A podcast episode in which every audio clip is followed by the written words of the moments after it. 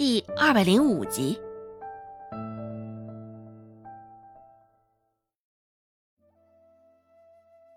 漠然的看着孟婆与周有巧两人一唱一和，周芷眨了眨眼睛，状似天真的问道：“奶，你在说些什么？”周有巧装模作样的说道：“哎呀，娘，你也真是的，也不过是个小问题。若是到时候真被告上官府，我听云飞之前说过。”花些银子就能没事的。一听现在都扯上银子了，孟婆子的脸色瞬间风起云涌。孟婆子甚是不满的扫了一眼，又很快将那怒气冲向周芷：“什么？这还是小问题？银子没有给我挣回来，倒还想让我拿出去？死丫头，你给我滚出周家！”这样的事儿跟我周家没有关系。罗氏一看现在这状况，特别是注意到周有巧嘴角若有似无的笑意，也猜测到了几分。捧着肚子，罗氏口头上也是没有遮掩，直接冲着周有巧说道：“小姑子，你这是跟娘嚼了什么耳根子？”周有巧上前几步。走到罗氏跟前，一脸趾高气昂的看着他。周有巧轻蔑的笑了笑，没有发出声音，目光灼灼的看着罗氏。只是话却是对着孟婆子讲的，说道：“娘，倒是将二嫂给忘了。周芷办了坏事儿，二嫂自然也得担着，负起一些责任。我想。”这给官府的钱，二嫂应该是拿得出来的吧？你一言我一语的，场面上相当混乱。不过听着周有巧与孟婆子现在演的双簧，周芷也是七七八八明白了些许。大概又是周有巧在孟婆子跟前教唆、挑拨些什么了吧？一听周有巧的话。孟婆子的眼睛也瞬间亮了，开口说道：“罗氏，我看这有巧说的可行。周芷毕竟也是从你肚子里爬出来的，若是他得罪了外面的权贵，怎么说你这个当娘的也得多担待着些。”罗氏紧紧的咬着下嘴唇，看了一眼一旁许久未曾开口的周芷。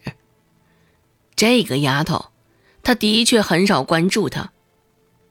这些日子，却是真真切切感受到了她的存在，与她的悟心。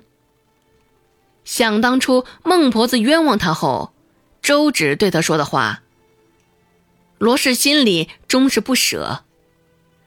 罗氏点点头，说道：“周芷是我的孩子，不管怎么样。”我自然是不会放任不管。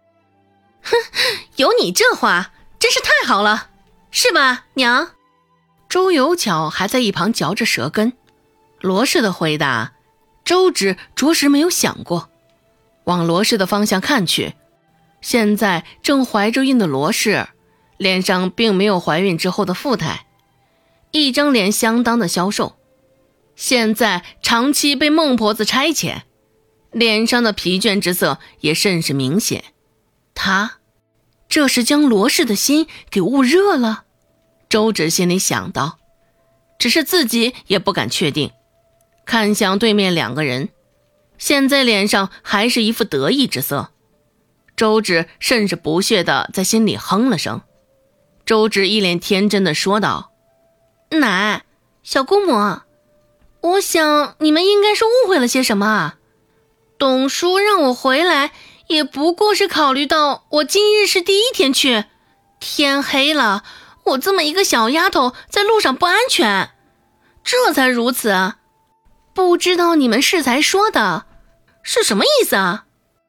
周芷舔了舔略干涩的嘴唇，继续说道：“小姑母，为什么要出银子啊？我不懂呢。奶，为什么我不能回家？现在，周家院子里安静极了，只能依稀听到外头榕树上的知了声，一声一声甚是清亮，完全不带停歇的样子，直叫人听得心烦，听得意乱。一个人围在一起，孟婆子一个眼刀子使向周有巧。周有巧没敢用正眼对着他，只是侧眼注意到了，也能感觉到他那股眼风的凌厉。周有巧浑身打了一激灵，看向周芷，说道：“直丫头，你也不用怕，做人嘛，最重要就是诚实。你被掌柜的辞退的事儿。”我们都不会多怪你，毕竟你年纪小，经验不足，也是人之常情。虽是一副善解人意的口吻，只是周有巧的一张脸甚是严肃。这样的话从他嘴里出来，也全都变了味儿。周芷刚刚说的话，着实有些颠覆周有巧的节奏，与他内心的想法。不过。周有巧还是坚定的认为，周芷这丫头绝对不会有这么大的能耐。周芷一脸漠然的看向他，正准备开口，却被一旁的罗氏抢了先。罗氏一手捂着小肚子，快步上前，挡在了周芷跟前，对着周有巧说道：“小姑子，你这话说的什么话？怎么的？”我家丫头还不能当大夫，还不能有出息了。罗氏顿了顿，又扬声道：“毕竟是周家的苗，当大夫什么的，应该也是稀疏平常之事吧。”他这后面的话，明显也是说给孟婆子听的。将周家夸成这般，孟婆子心里肯定会有想法，也会有偏袒。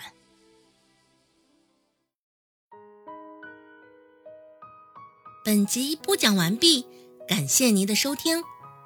感兴趣，别忘了加个关注，我在下集等你哦。